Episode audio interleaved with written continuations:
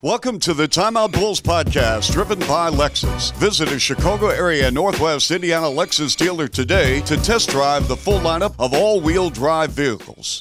Our guest today on Timeout Bulls is Jamal Crawford, one of my favorite people who just happens to be a basketball player. Jamal Crawford and I share a lot of things in common, including the fact we're from the 206, Seattle, Washington. The first time I heard of Jamal Crawford, was early in my NBA broadcasting career. I'm doing the Raptor games. And Doug Christie, also from Seattle, he and I are having a conversation about a young man who is entering the University of Michigan from Seattle. And he said, Chuck, I got to tell you, this guy, Jamal Crawford, is going to be a player, a great player at the collegiate level and at the NBA level. So I said, okay, because you hear a lot of stories, this guy's going to be great, this, that. Well, sure enough, Jamal Crawford is drafted, actually traded on draft night by the Cavaliers to the Bulls. And people who are still with the Bulls organization speak very highly of Jamal Crawford. And everyone who comes across Jamal Crawford always comes away with the fact he's polite, he's professional, and he gets it.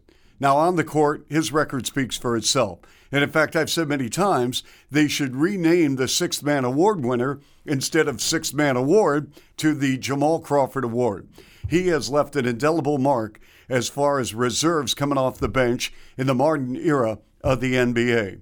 So let's pick up our conversation with Jamal Crawford of the LA Clippers. So, Jamal, the uh, Sonics have uh, no longer been in Seattle for what, seven, eight years or so.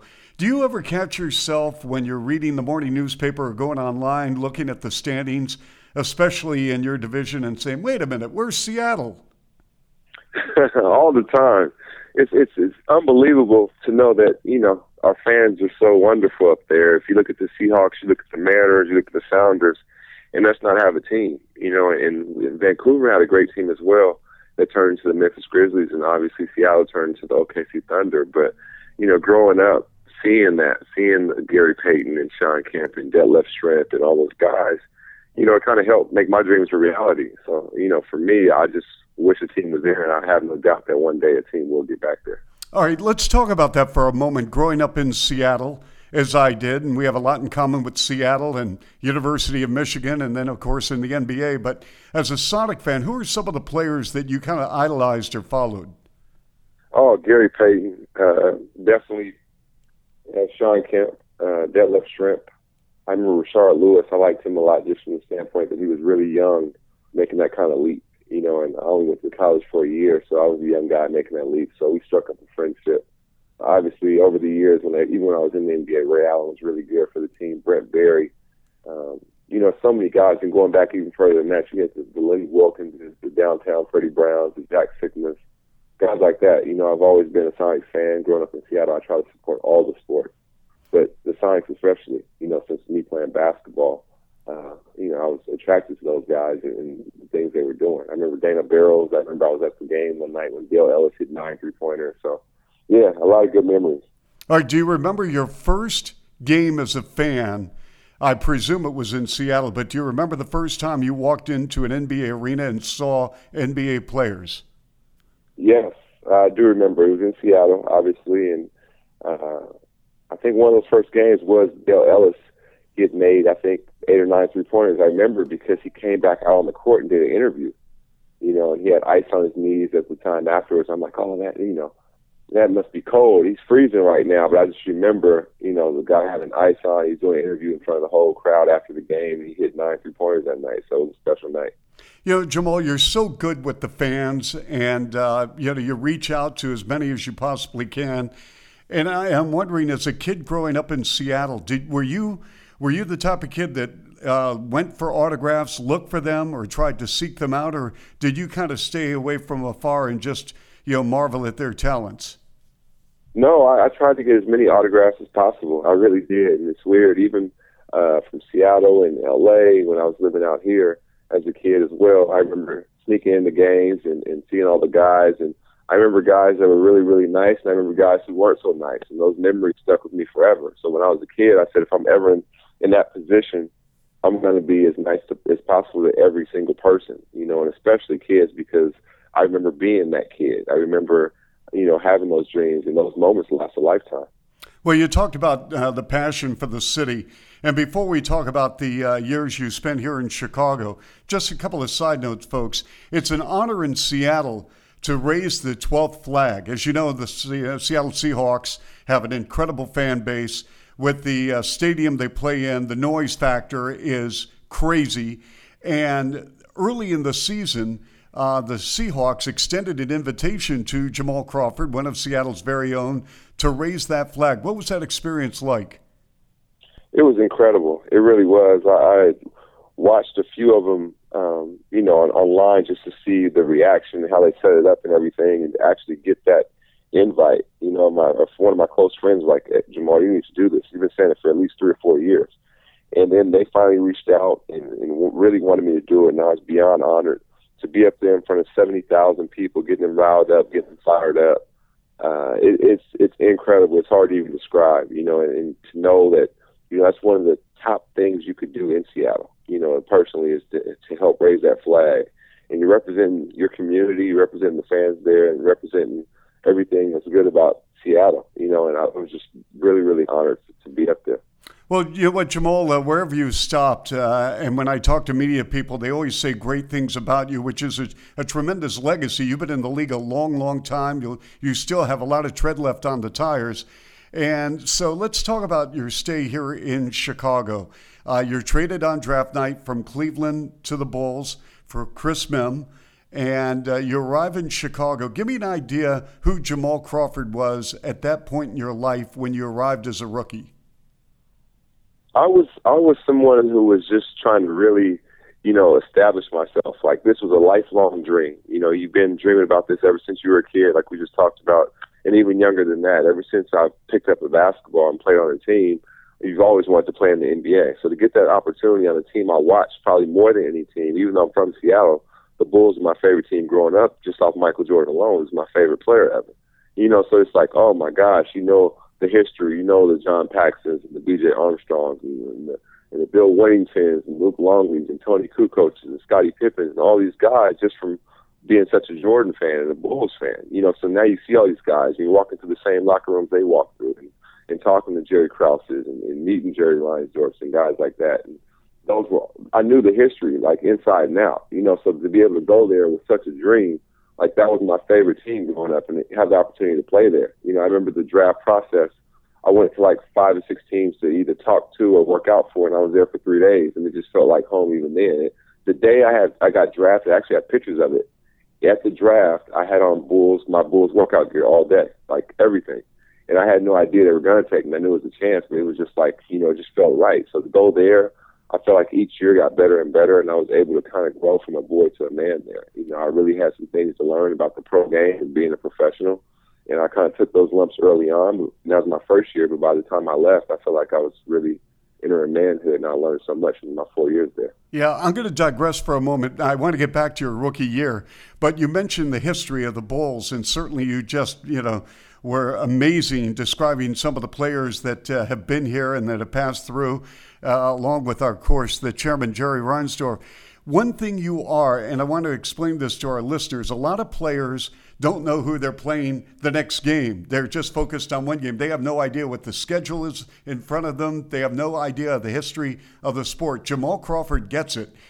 Jamal, where did you develop the passion for the history of the NBA? Because I remember watching you on national TV. You recited without any stoppage and hesitancy every coach you played for in the NBA. And it was amazing. I mean, it was just boom, boom, boom, boom, boom. But also, you know the league. And I'm wondering, that, that just doesn't happen to every player. Where did that start? Where did that, that DNA come from? Well, I've just always been fascinated. You know, I've loved basketball before I loved anything else ever in my life. You know, it's me and my basketball. And I used to collect cards. You know, I used to always collect trading cards. And I would read the front, the back, and where guys went to school, what number they wore. I just knew so much about the game and the history of the game. I always respected the people that had come before me, you know, and even when I wasn't in the position to be in the NBA, I respected the people who played basketball before me, you know. So I, I've pretty much known just about every single person, you know, that, that has come through the NBA. You know, I've either watched film or looked them up, or I've just always been, you know, uh, someone who was so intrigued by that. And I've always paid homage to the guys who've come before me, you know, and just it's just been an unbelievable experience to be able to, to, to be that involved and that in love with something for so long. And I love it to this day, even more than I did before when I was a kid. So, yeah, the history part of it's always been there, and I've just always really, really been in tune and paid attention to that. So, on back to backs, let's say the Clippers are playing and you're leaving uh, from Los Angeles or you're on a road trip and you're getting on your charter flight right after a game and the uh, media relations people are passing out out of town box scores. Do you take them and read them on the plane? Oh, for sure. If I don't already have all the, the stats from after the game, getting on the phone, getting on my iPad, things of that nature. Because I'm such a fan of the game, I'm always watching. I'm always looking to see what's going on. I'm always watching other teams. There's probably not a player you couldn't ask me about, and I couldn't tell you about his game. You know, random, you could ask about anybody, not just the superstars, but just about everybody because I'm always watching, you know, what's going around the league and what's going on, and just in the basketball world. So, yeah, yeah, those stat sheets, I, I usually am already, I've usually beat them before they actually reach me on the plane. I, I, I probably can attest to that. I think you're you're 100 percent accurate. So let's get back to your rookie year, where you uh, you played 61 games, you started eight.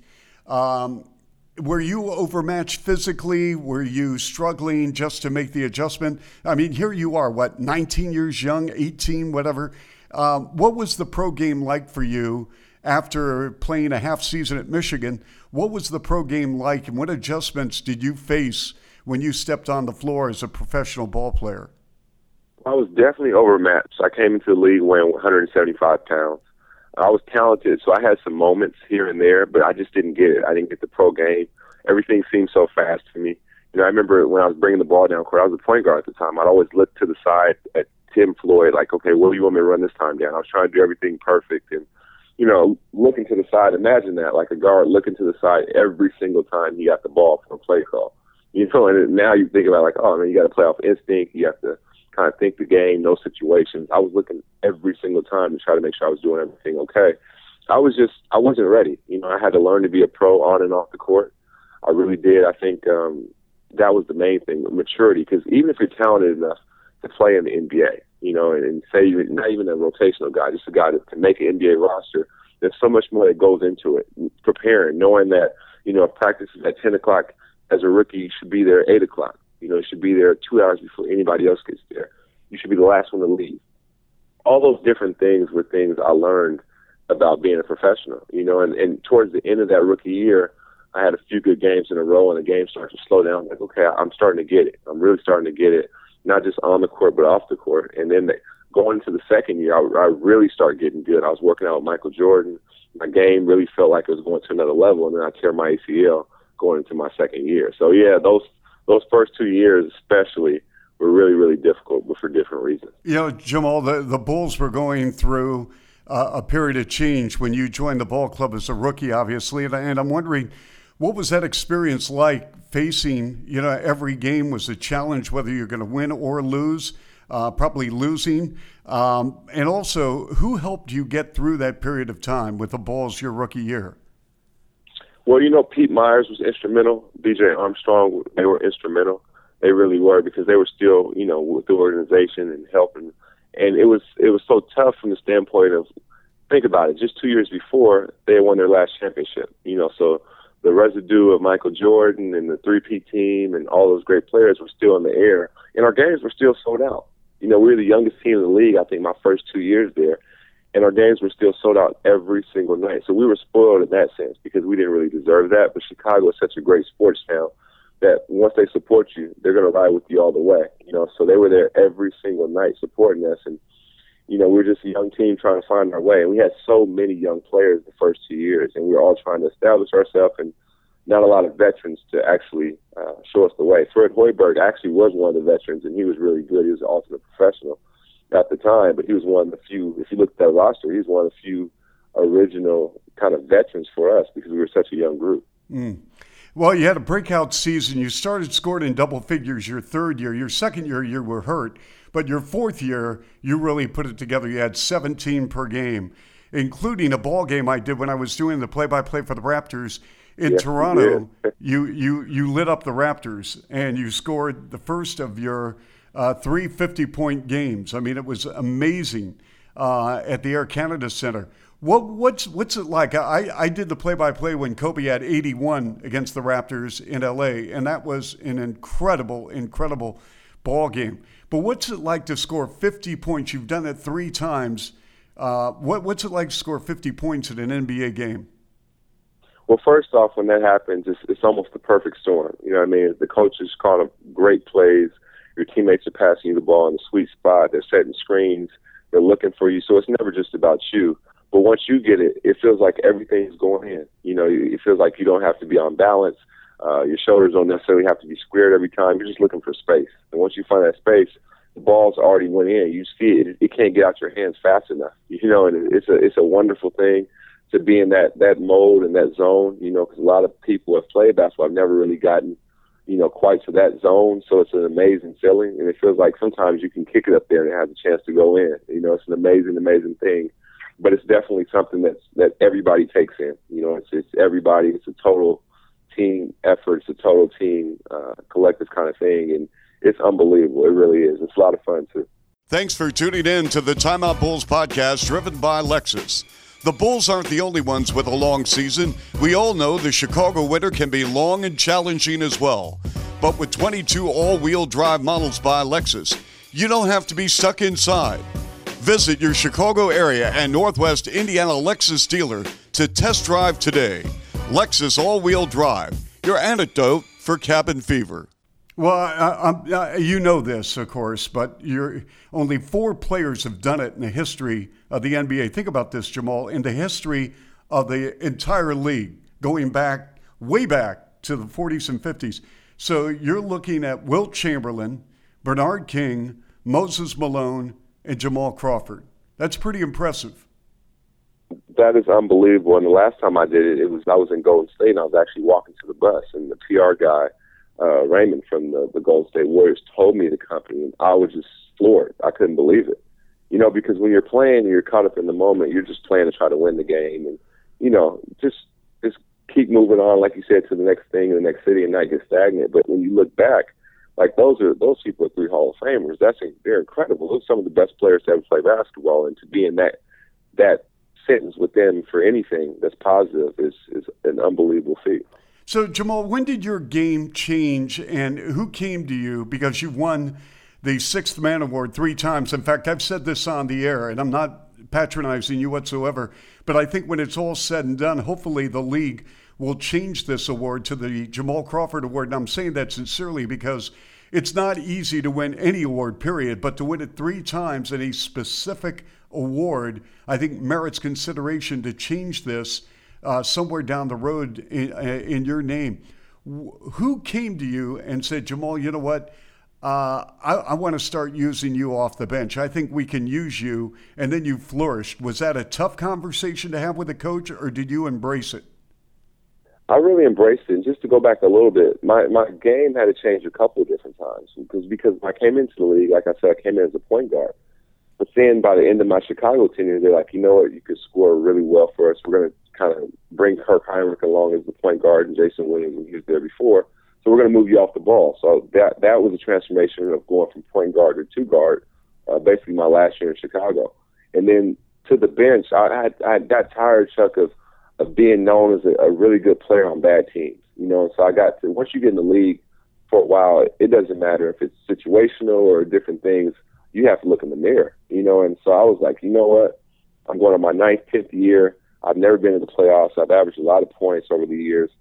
I don't care. I'll go to a bench uh, role if that's what it takes on, on a good team as well to give myself the best chance to get to the playoffs and beyond. So I got traded to the Atlanta Hawks, and I talked to the GM at the time, as Rick Sund, and he lives in Seattle. So he came over to my house and he's like, you know what, you may not start, you may come off the bench. And you got to remember, I've never come off the bench before in my life consistently like that. So I'm like, you know what? I'm fine with that. Like I'm secure enough in myself, and I really just want to win. So if I have to take a step back and not start the game for us to have a better chance to win, I'm all for it. And I went to the Atlanta Hawks, and they had Joe Johnson, they had Mike Bibby, they had Marvin Williams, they had Josh Smith, they had Al Horford. So they had a group that had been together, starting together for a while, a couple of years now. So I said, no problem. You know, then uh, I knew I was going to be a sixth man going into that year. So what I would do in the summer when I played the first game, you know, I'm usually always on, but I said, you know what, I'll wait. I'll wait till the second game to get on, just so I can get used to to coming off or not starting when the game starts and when we start playing. So from there, uh, I talked to Mike Woodson when I got to Atlanta. He's like, you know what? You're not going to start, but your role is going to be just as important. I need you to come off the bench and be that scorer, be that dynamic scorer. And fast forward, we won 53 games. I ended up being second lead scorer. I think I was like 18 that year, and I was sixth man of the year. And and then from there, I was like, oh, I see the importance of it. You know, I see why Ginobili was so important with the Spurs, or why Jason Terry was so important with Dallas, or why James Harden was so important in OKC. You know, it doesn't lessen your role; it just strengthens your team. It gives you great balance. So from that, I was bought all the way in, and, and now my career has took on a different you know trajectory just by doing that. All right, so so if you uh, could recommend as far as the role of a player coming off the bench. In certain cases, there are role players, and you're not a role player, you're an impact player, and there's a big difference. But what recommendation would you give a player who's going through a transition either because of talent, because, you know, Father Time waits for no man, or perhaps his position on a ball club. Maybe they're playing a different style and the coach needs to use them. But what recommendation would you give a player in this league whose coach goes to you and says, Listen, I know you've started or I know you've done X, Y, and Z, but I need you to do A, B, and C? Well, I would tell them that you have to truly commit and give yourself to the team. I think once you do that, that's when the egos check at the door. You know, it's all about the team and what's best for the team. I think for different guys, like you said, different situations arise. But I think, you know, if you have somebody who can average 20 points coming off your bench, or you have somebody who can average, you know, 10, 12 rebounds coming off your bench, or you have somebody who can, you know, get a couple blocks and a couple steals a game, or that energy, whatever it might be, and how your coach sees fit, I think you have to truly buy into that. If you commit to that and, and buy into that, your teammates will respect it. Uh, I think you you'll feel even more rewarded because you had to step out your comfort zone of actually starting. You know, some guys can only play starting the game. I'm like, you know what? Any situation, I'll be able to come through because I pride myself on being a true professional. Whether it's starting, whether it's coming off the bench, whether it's playing point, whether it's playing shooting guard, whatever it might be, I feel like I can adapt to any situation, and, and that's part of being a professional. You know, and I think if you truly commit yourself and sell yourself out for the team, then it's an easy thing to do. You know, Jamal, we, we often use the word chemistry in sports. And your your first you know few years in the league, of course, with Chicago, and you had a lot of young players. It was uh, you know coaches were changing and whatnot. How do you know as a ball player, especially when you were a very young player here in Chicago, this club has chemistry, or boy, you know what, this is going to be tough in this locker room? and I guess you could say it for any team you played with. But is chemistry can it develop over time, or do you know right away this team has it or they don't? Well, I think it's a combination of both. I really do. When I first got to the Clippers, uh, my first year it was like we all had been together for years, and you know we had a lot of new pieces that year. We had guys like Eric Bledsoe, myself, Matt Barnes, Lamar Odom, Ronny Turiaf. You know, that was just our second unit, and four of those five weren't there the previous year. You know, so half of our team overall were, were guys that weren't there the year before, but you could just feel it that we had such a chemistry and such a bond uh, that was just unbelievable. But then you could be together with a group of guys for you know five, six, seven, eight years, and the chemistry's not there. It's kind of stale, and you know by that point you guys both know each other, so it's no like it's not like the new kid in school anymore, or that you know that new freshness. So I think it goes both ways. But what I will say is chemistry is underrated. You know, if you look at the really good teams in the '80s and, and teams like the Spurs, they stay together for a long time. You know, and they have that chemistry. It's, they play with without thought. It's second nature. They know each other's going to be. Uh, they know how each other's personalities are, and I think that part especially uh, goes into winning and building good habits. And and I think when you have that chemistry, you know, the sky can be the limit for any team. I think you maximize that team's potential. All right, Jamal, we're going to uh, let you go. I just a few more questions. When you when you came to Chicago, uh, again, as we mentioned, you're 19 years young. What did you do? I mean, did, did you find yourself just playing video games at your place? Where you, did you just hibernate? Did you get out much? I mean, what what was Chicago like when you were here coming into the league for your first few seasons? Well, it was really cold, that was for sure. But I had I had a little experience before by going to Michigan, so I knew it was pretty cold. But it was a great city. Like I loved interacting with people. I loved going downtown. I love uh, going to Lake Michigan when it was in Lakeshore Drive when it was warm. Especially, I was there in the summer sometimes as well. In the spring, it's unbelievable. It's such a, a great town. I just loved it. I really did. I loved all the experiences. I never played video games. You know, I stopped playing video games when I was probably uh, 14, 15. I think NBA Live 95 was my last video game I actually played. So really, yeah, it was just yeah, it was more hibernating, going down to uh, Dave and Buster's or ESPN Zone, all those different things, and just hanging out in the city. I really had a ball there, and I really still miss Chicago. I'm very fond of Chicago, and like I said, I, I grew from a boy to a man there, and every time I go back, it, it brings back a good feeling. So Jamal, here you are. You just signed a contract with the Clippers. And afterwards, I mean, you can go a lot of different directions.